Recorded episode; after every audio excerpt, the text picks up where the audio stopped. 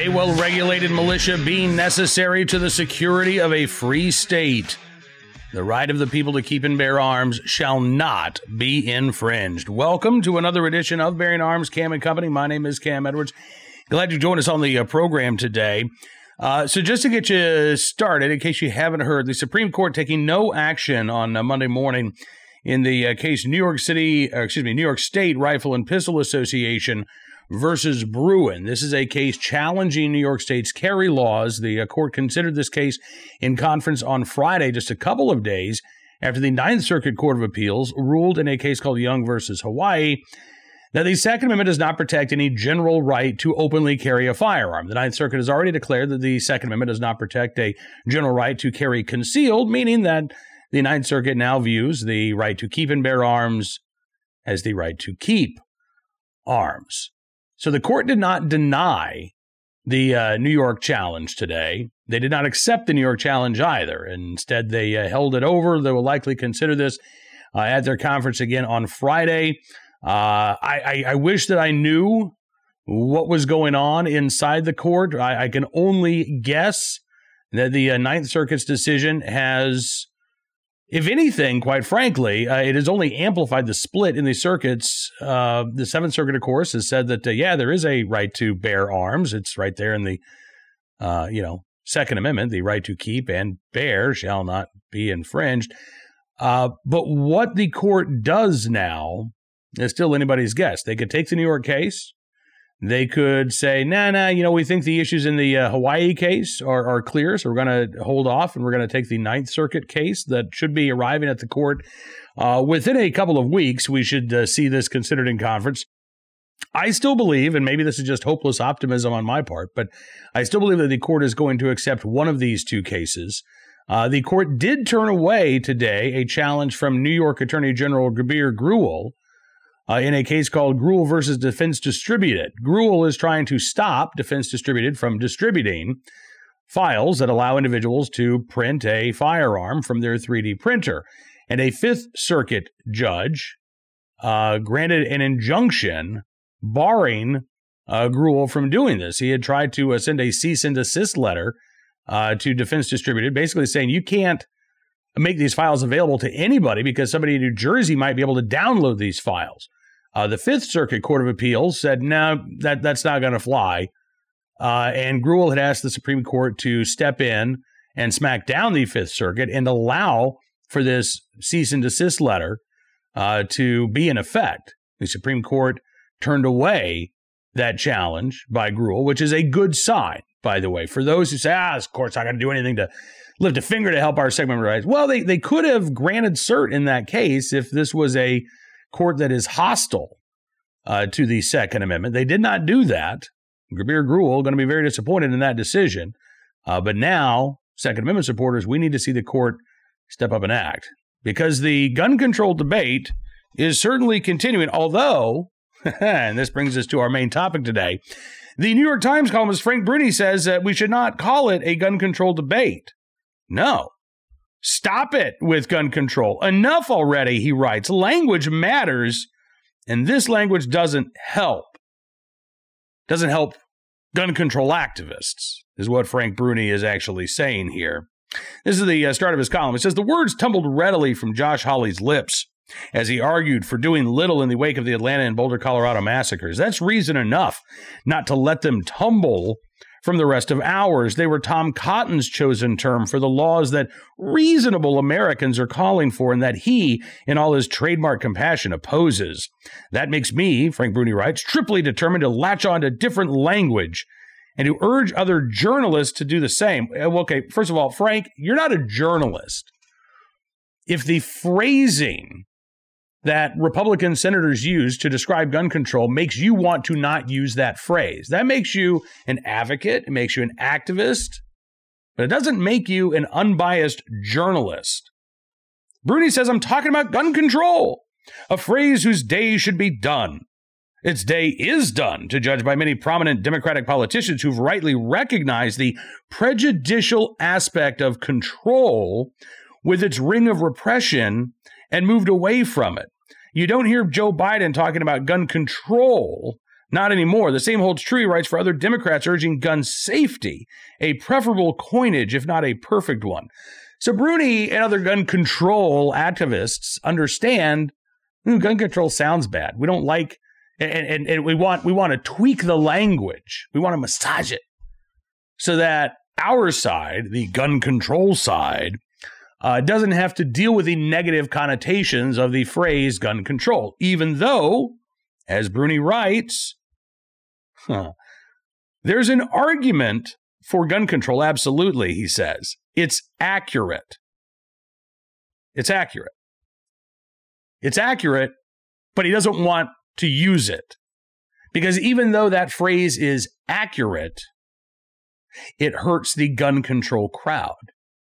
So he's asking journalists to not be accurate, but instead to use language that he believes helps the gun control side of the debate. He says the legislation in question entails more government control over who can purchase guns and when and how. Gun control is probably the most instantly and widely recognized shorthand for the debate over such laws, and journalism depends on verbal economy, my own columns notwithstanding. But it's off key, it's unhelpful. And it's an example of the loaded language that often shapes our discourse on important matters. It's unhelpful. Again, if you're a journalist, you don't give a damn if it's helpful or not to your cause because you're supposed to report on the facts. And as Frank Bruni has acknowledged, gun control is an accurate phrase. He just doesn't want to use it. Bruni continues. He says, um, vocabulary destiny? It certainly plays its part. I don't think gun control is the main thing standing in the way of additional measures to protect Americans from gun violence and to diminish the number and near instant availability of guns in a country crazily saturated with them. But how we write and talk about this issue is inevitably consequential. How we write and talk about any issue that engenders passionate disagreement is.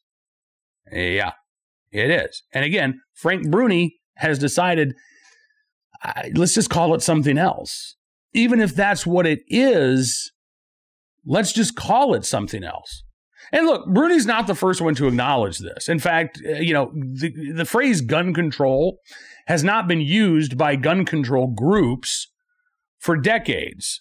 As Bruni points out, he says about two decades ago, the advocacy group Handgun Control Incorporated, which began in the 1970s as the National Council to Control Handguns, formally changed its name to the Brady Campaign to Prevent Gun Violence. It's now just Brady.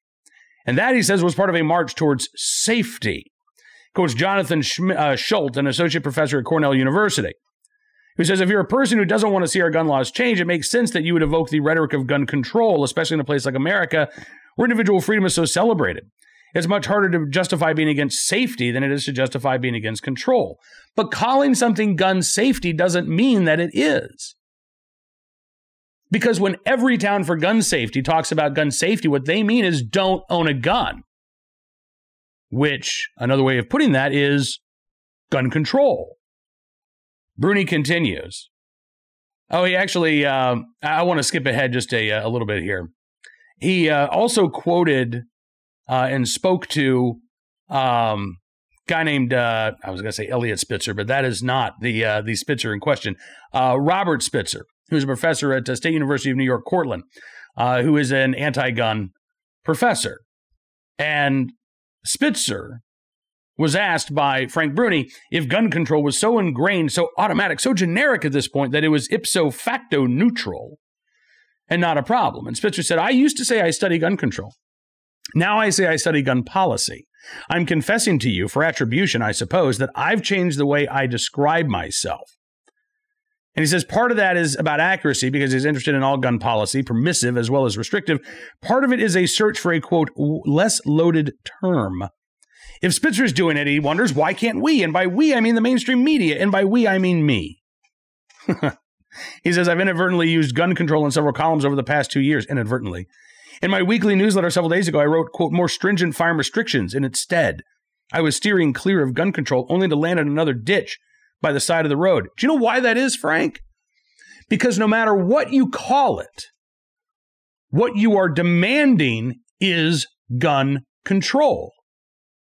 You are demanding more restrictions be placed on legal gun owners and Americans who are lawfully allowed to possess a firearm. In fact, to both keep and bear firearms. Now, again, you can call it whatever you want, just like gun control advocates made up the phrase assault weapon, which doesn't have a real definition. The definition of assault weapon in California is different than the definition of assault weapon in New York State, and they're both different than the federal definition of assault weapon during the assault weapons ban of the 1990s. That's because the real definition of assault weapon is gun I want to ban. And gun safety's real definition, according to the quote unquote gun safety advocates, is don't own a gun in the first place. For gun owners, gun safety means education, it means training.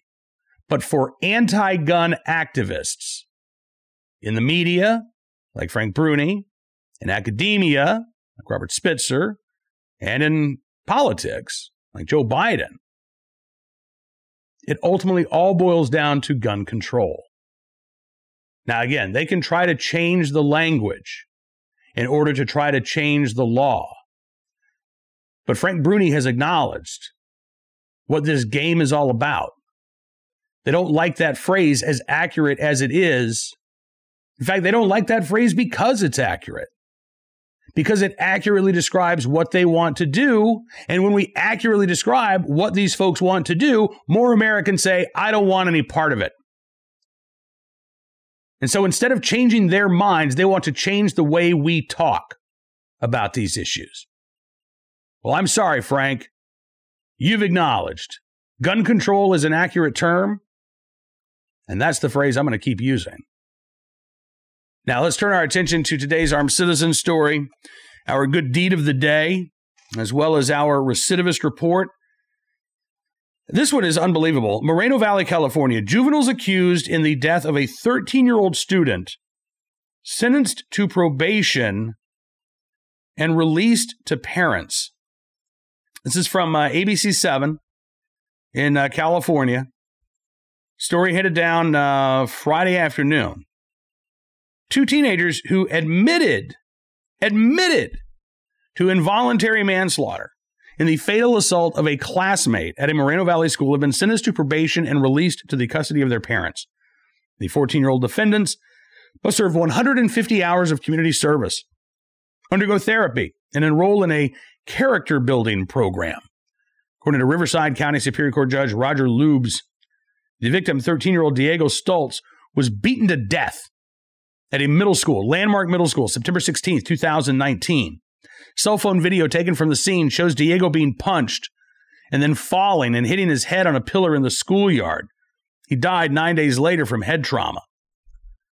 Riverside County's DA and probation department both wanted the two teens to serve more time.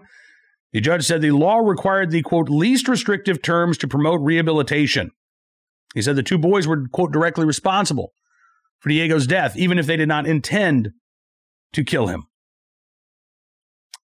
The judge added that to confine the teens to more time behind bars with sophisticated and more mature criminals would do more harm than good. Defense attorney David Wall says the idea that they did not go to youth prison shouldn't be seen as a slap on the wrist. Actually, they're going to have to do a lot of work to eventually complete the probation, which probably won't end until their 18th birthday. And they're going to have to do 150 hours of community service. They're going to have to go to therapy. They're going to have to enter a character building program. So what? They killed a child. And the judge says, look, uh, under California law, we've got to be as as as easygoing as we possibly can because they're juveniles. We want to re- we want to rehabilitate them. I get that. I do get that. I also think perhaps the rehabilitation efforts uh, would be better served in a confined setting, at least for some period of time. The uh, Stolz family didn't want to comment. The defendants, who spent a total of 47 days in juvenile hall, uh, were ordered to return to juvenile court on June 25th for a progress report to the judge. Judge says if they don't comply, then he'll uh, order them remanded back to juvenile hall. I'll believe it when I see it. And again, the criminal justice system in California is already so crazy, providing another perfect example of why we need to reform the uh, criminal justice system before we uh, even begin to uh, look at uh, more gun control laws. In this case, again, a firearm wasn't even used, fists and feet, which, by the way, according to the FBI, more commonly used in homicides than a rifle of any kind. But for these juveniles, doesn't matter what weapon was used. They got a slap on the wrist after punching a teen in the face leading to his death. Today's armed citizen story uh, from uh, Evansville, Indiana, uh, right across the river, actually, in uh, Kentucky, Ohio County, Kentucky, where a homeowner on Saturday morning shot a man trying to enter his house. Authorities say that they responded to the uh, 3200 block of Livermore Road in Hartford, Kentucky, just after 4 o'clock Saturday morning. Now, you can see from the uh, satellite imagery here, this is a rural area. So the police response likely not instantaneous. According to authorities, Joe Snooks of Paducah, Kentucky, trying to get inside that home when the homeowner fired one round from his handgun, shot Snook in the right knee to protect himself and his family. According to the uh, local media report, Snooks appeared to be under the influence of, quote, an intoxicating substance. He was uh, taken to Owensboro, Kentucky uh, Health Regional Hospital for treatment of his injuries the investigation ongoing at this time, but this uh, sure looks to be a case of self defense there in uh, rural northern Kentucky. And uh, finally, today, our good deed of the day from Sioux Falls, the uh, Argus Leader newspaper. Started out as a routine street maintenance for a man named uh, Brian Ripkema. It was uh, back on February the 4th, about two o'clock in the morning, the uh, employee of the uh, city of Sioux Falls, South Dakota, plowing snow near uh, Interstate uh, 29 when he saw a man standing on an overpass bridge. And said it caught my eye because I was wondering why this guy was out when it was snowing like this. And then he noticed the guy was on the wrong side of the guardrail on the bridge. So Ripkema stopped his snowplow, rushed to the man's side, started up a conversation. Uh, and in the meantime, he called 911, told his coworker to use his truck to block traffic from driving by while they were interacting with the man. Called the dispatch came in at 2:27 a.m. There's a police officer a few blocks away. He responded to the scene a few minutes later, and he was able to get the man off the bridge uh, and um, into the uh, custody of uh, mental health workers. Ripkema said it's one of those things that felt like it took a half hour, but it actually took around five minutes. He said, I remember telling him that life is too short and it's not worth it. This was the uh, first time that Ripkema has ever had to deal with anything like this in his uh, time on the job. He says, you know, usually folks on bridges, they're walking, they're not stopped. Obviously, they're not on the other side of the railing holding on with their hands. He said, that, that's not right. Now, here's the thing Brian Ripkema didn't tell anybody about this. He didn't seek media attention. This happened back in February. It's almost April. We're, we're now learning about this. The news only came out, according to the Argus leader, when someone from the police department actually informed his boss about what he had done. Back on uh, March 19th, Mayor Paul TenHaken recognized Ripkema's actions, presented him with an award given to city employees who demonstrate commitment to the city's core values. He said, uh, quote, Brian's actions on that snowy evening show much uh, shows how much he genuinely cares for people. While his actions were heroic, for Brian, it was just the right thing to do to help someone in need. We need more of that attitude in our community people who notice a neighbor in need and step up to help. Well, amen. As a matter of fact, the Argus reports that uh, Ripkema was one of two Good Samaritans that same day in Sioux Falls who helped prevent a suicide attempt later that afternoon, February the 4th, Joseph Henley was driving home from work when he noticed a woman on the wrong side of the fence on an overpass over Interstate 229. He pulled over. He and a group of other people confront, uh, comforted the woman, prevented her from jumping into traffic. Brian Ripkema says uh, he wants stories like his and Joseph Henley's to shine a light on the bigger issue, the the folks that are hurting and need help. He says, uh, I don't want recognition for this. He says, quote, I wanted him to get help. I just hope he got the help and can start to live a life like us. Well, in the right place, at the right time, willing and able to do the right thing. Brian Ripkema, we thank you, sir, for your very good deed. Now, that is all the time we've got for you on this edition of Bearing Arms Cam and Company. Thank you very much for being a part of the program as always.